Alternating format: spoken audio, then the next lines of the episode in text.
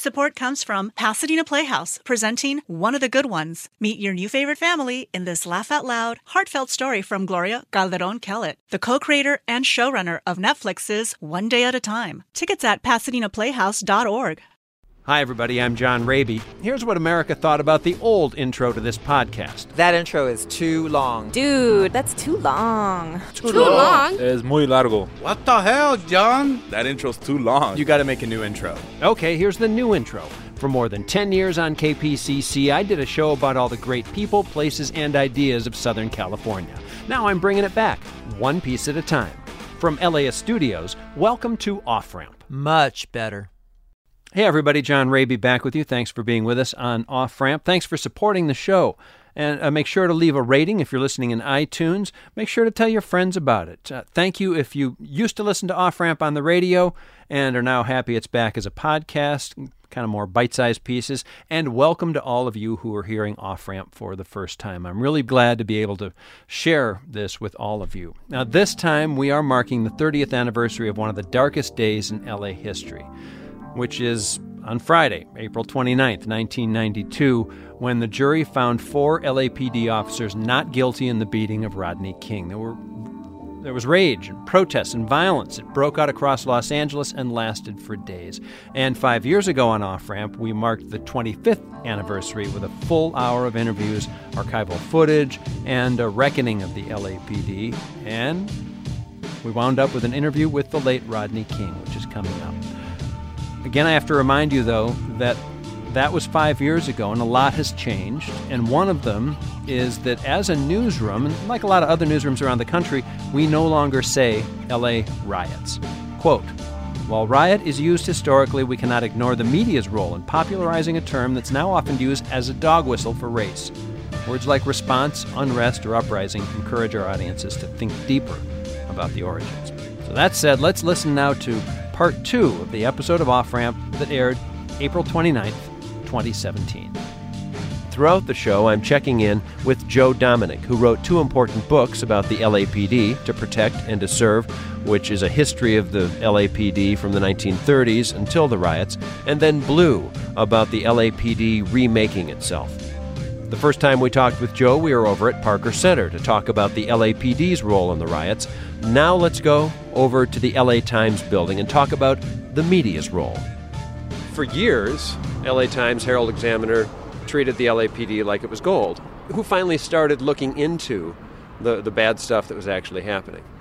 In the late 70s, the Herald Examiner decided that they couldn't beat, beat the LA Times on every story, but they could beat them on a couple of stories.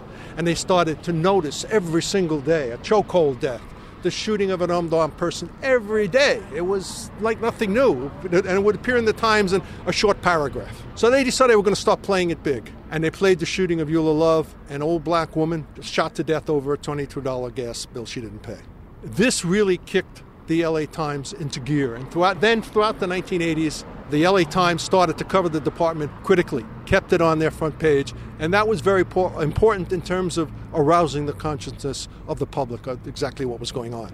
Captain Ron, thank you. Let's uh, switch now. You will hear the voice of Mayor Tom Bradley uh, addressing the congregation and the people gathered at the First AME Church in South Central Los Angeles.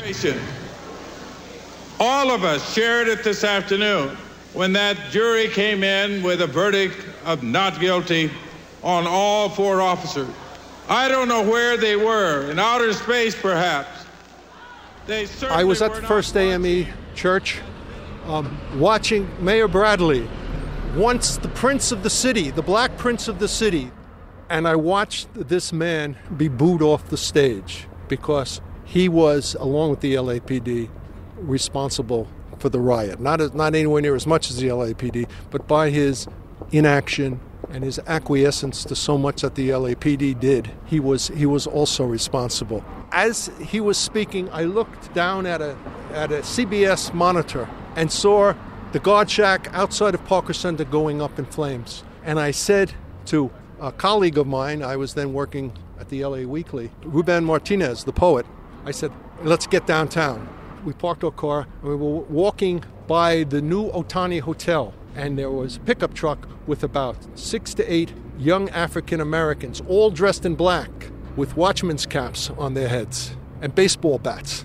Uh, they looked at us, we looked at them, and Ruben and I just took off and ran into the New Otani because we knew we were going to get our butts kicked yeah. if we stayed there.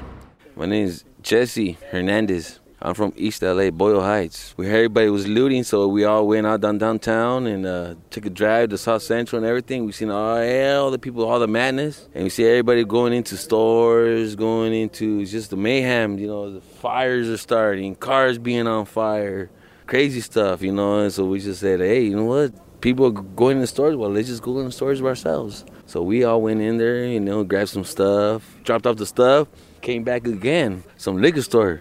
And everybody was jamming out store with all kinds of stuff. So we stopped by and grabbed a bunch of beers and stuff. I remember beers. Beers was our main, our main thing at that time. High school, beers. I'm James Smith. I was working for the City of LA Community Development Department. I was leaving the Nickerson Garden Housing Project in a city van. I went out to Third Avenue in Jefferson, and the, there was a um, pawn shop, and I watched people going in the pawn shop bringing out television and diamonds and jewelry. Then the police were just standing there in the cars, not doing anything. And the spirit told me, "Go get me a TV and go get me a diamond ring." And I thought it would be my luck that if I did, they'd start arresting people. And I guess watched and ended up going back in the house and um, wondered why the police were not arresting people. That was the most strangest thing I've ever seen in my life. When the black and whites arrive, I am lifeless on the floor, crumpled dollars in my hand, in my hand, in my hand. The lady in the fishing vest has dropped the gun. Who wears a fishing vest when they're working at a liquor store? I float up to the corner, just above the ice cream and the frozen food. I perch beside the surveillance camera.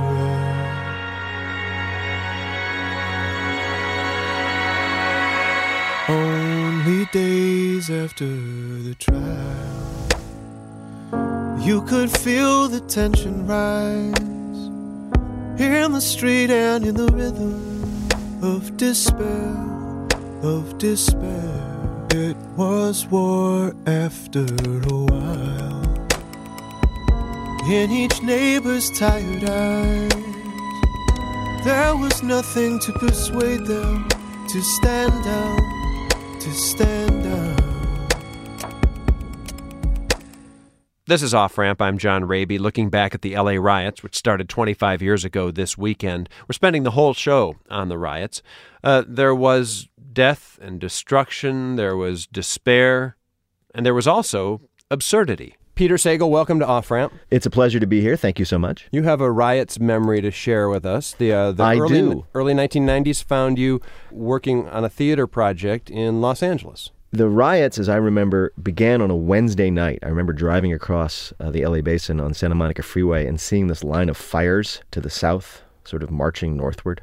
And the next day, they continued in daylight, which was scary. And I sat in my apartment in Los Feliz and and uh, and watched on TV the fires and riots and getting closer until I was watching the looting of a Circuit City store that was three blocks from me. What were you thinking at this point? It was a really frightening time. You realize during that time that a lot of the assumptions you make about life without thinking about them, for example, that there won't be mobs of people running up the streets looting the stores, that if that were to happen, the police would be available, all of those assumptions were no longer operative. So I, I, I, got my bike. I didn't have a car at that time, which was another story, and I rode over to this photo studio where people were gathering. And I spent the rest of the day there. And it was scary. We heard police sirens. We were watching TV and watching the city burn, hearing gunshots. And finally, after many hours, there was silence. And we didn't know what was going on. The TV coverage wasn't showing us our own neighborhood at that time. And there was a guy, part of this group of people, his name was Tomas. Uh, he was Argentinian. He was somewhat headstrong. And he's like, I got to go out and see what's going on. He just couldn't take it anymore. And I was like, I'm going with you because I felt the same way. People were like, no, don't go outside. No, no, we're going to go. We're going to go. So we opened the door and we walked south half a block to the corner of Wilton and Hollywood Boulevard. And we saw nothing. It was totally quiet. There was nobody in the street. It was Thursday night. There was no flames that we could see. There was no gunfire anymore. And we're standing there and we're looking around. And I remember I looked to my right and I could look down Hollywood Boulevard toward downtown Hollywood and I could see lots of fire trucks and like lights down there, but they're miles away. So there was nothing close. And we were sort of like standing there going, well, this is a little disappointing. When all of a sudden, two cars, um, late model American cars, pulled up. And the doors flew open in that kind of Starsky and Hutch way, and police officers jumped out. And they weren't pointing their guns, but they were definitely like hands on guns and ready to do something. And and the cop nearest me, the guy who had gotten out of the passenger side door of the front car, the guy who was right in front of me, said to me, What are you doing out here? And I looked at his name badge. You know, they have the badge and then the name underneath it in the way that you do, like you're at a high school reunion. And uh, it said Gates, which I registered. Oh, man. And then I looked at his face and I recognized him. It was Daryl Gates. It was the police chief of the Los Angeles Police Department. There he is, thank Now, God, arriving. There he is, thank God. He's out here. to get to to, To take get care us. of these theater people in the Yes, middle of I an mean- otherwise deserted street. Right. Tomas was about 30. I was about 25, 27. We're both white guys. We're both balding. We are like the least threatening people in the world. Now, Tomas, like I said, is Argentinian. Tomas, as he told me later, is used to dealing with a police state. So his hands are up in the air. I mean, I'm, I'm, I'm goggling, right? Re- realizing who this man is. Tomas is, his hands are up in the air and he's like, "Eh, we're just, oh, we just came out here. We're trying to help. We don't mean anything. He's just, it's just like pure submission, you know? He has removed any evidence of threat from his physical demeanor. And you can see the police all relax and they go, okay, well, you guys, you guys shouldn't be out here. And then there's a moment, and there I am with Daryl Gates face to face the night of the riots. LA is falling apart. Here's the man who caused it. What do you say? And I said, How's it going out there? And he said, Not so bad down south, not so good up here. And I nodded. And then I guess I was thinking of Hill Street Blues at that moment. And I said, Well, be careful out there. And they all nodded. Thanks. And they got back in their cars. And, and Tomas and I just immediately turned around, like 100 degrees, and started marching back up the street toward the thing. And, and we went back into this photo studio. And, and we literally, we both collapsed. I mean, it wasn't like, whoa. It was like, ah! And we fell to the ground and we're laughing and shrieking. And we're walking back to the place, and I say, Tomas, do you know who that was? And he says, Yes, keep walking. And we get back in and we collapse. And we have, you have to understand, we have been gone three minutes. Three minutes. So our friends are in the photo studio. Their experiences, that we walk outside, they stand there, they worry, they're scared, they don't know what's going on. Three minutes later, we come back, we knock on the door, we fall in the, we fall to the ground, and we're like, we just met Daryl Gates. We just walked out the door, met Daryl Gates, came back. And so I tell this story to my friend uh, Leslie Hope, and she says, "So what did you say to him?" And I told her, I said, "I said, how's it going out there?" He said, "That's it. That's what you said to him." She says, and then she says, "It's a good thing we didn't send you back in time to kill Hitler."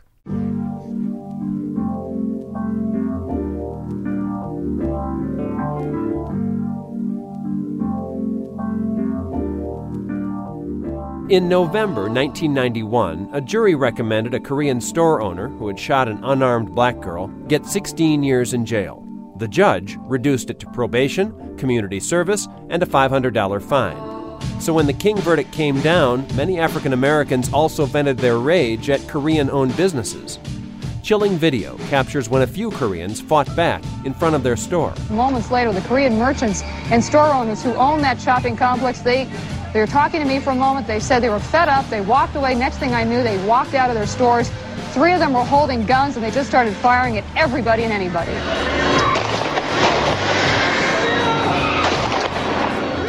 But there was also a more organized protection effort. Sonny Kang was part of it. He's a Korean American from Koreatown. He was in his college dorm room in San Diego when he turned on his TV and saw his hometown, where his friends and family lived, in chaos. When I heard that Koreans specifically were being targeted, I called my friend Tim Lee. His parents owned a dry cleaning business in South Central. And so when I called him and asked him, you know, is everything okay? And he was like, no, they got us. They got everything. He goes, everything. I asked Tim, I said, Is there anything I can do to help, you know, clean up or anything? And he says, There's nothing to clean up, it's just ashes. But if you do want to do something, Radio Korea announced that any able bodied young Korean males are willing to come and defend and protect the community. We need volunteers. So I said, I'm leaving right now. And when we got to LA, my, a lot of my friends had guns. We uh, went together to the hotel where all the Korean volunteers were assembling. And in the lobby, there were mostly gang members. And uh, I vividly remember everybody running around, loading up shotguns. On the first day, we I believe we were patrolling Koreatown and just driving around, trying to make sure that businesses would be safe, and uh, we would go to to help out in any way that we could. I won't go into detail about that, but I will say that um, our specific job was to make sure we're protected and businesses if, if we could do that as well. I obviously was very upset about the fact that Korean businesses were being targeted. So I, I had hatred for blacks, Latinos. I had hatred for the police. And eventually I even hated, had hatred for Koreans. When the report went out that we needed Koreans, on the first night there was only like less than 40 of us. But then over time I realized that, you know, I, I made a lot of mistakes too.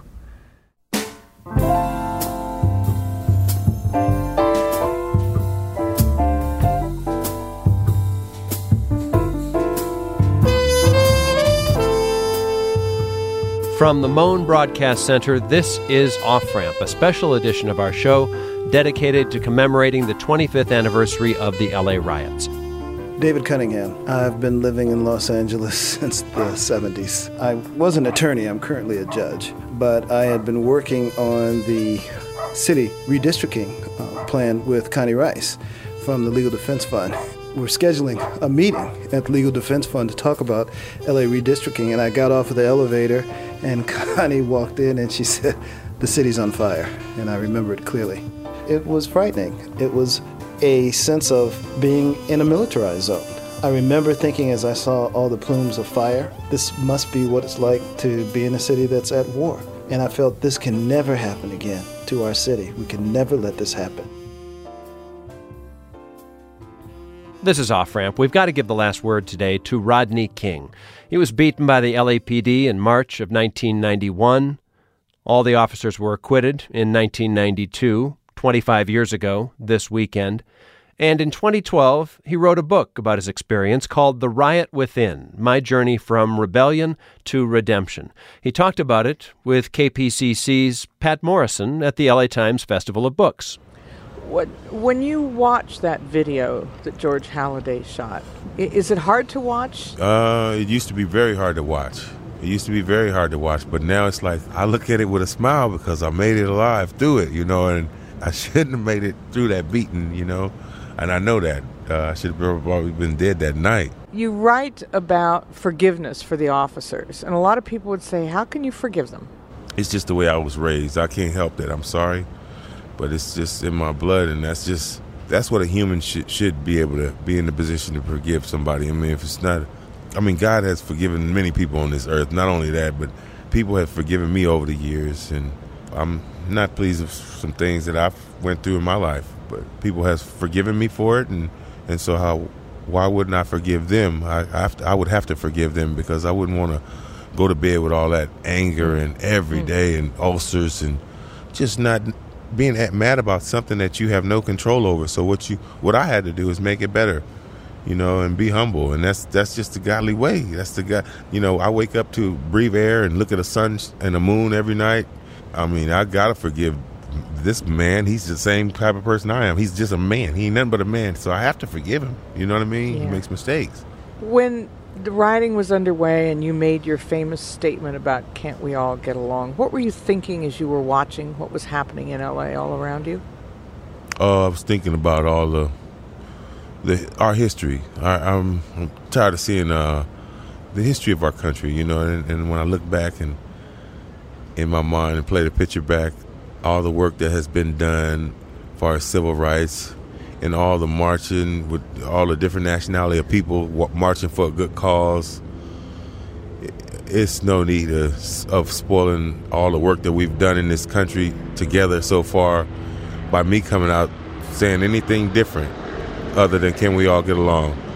It's been too much. It's been too much positive and too much work trying to move towards positive living to come out and be negative. You're still, as you write, working on these demons, and you've still had some encounters with the police. How do they deal with you now when they, you know, may pull you over? You told a funny story about they pull you over and they go, "Oh, it's Rodney King." Yeah, they have. Everybody have their own different way of dealing with me. Some are just curious to see if it's me, and for the most, ever since the beating, I can I have to speak for myself. It's been, I, it's been okay. It's been okay. The way I've been, they treat me with respect.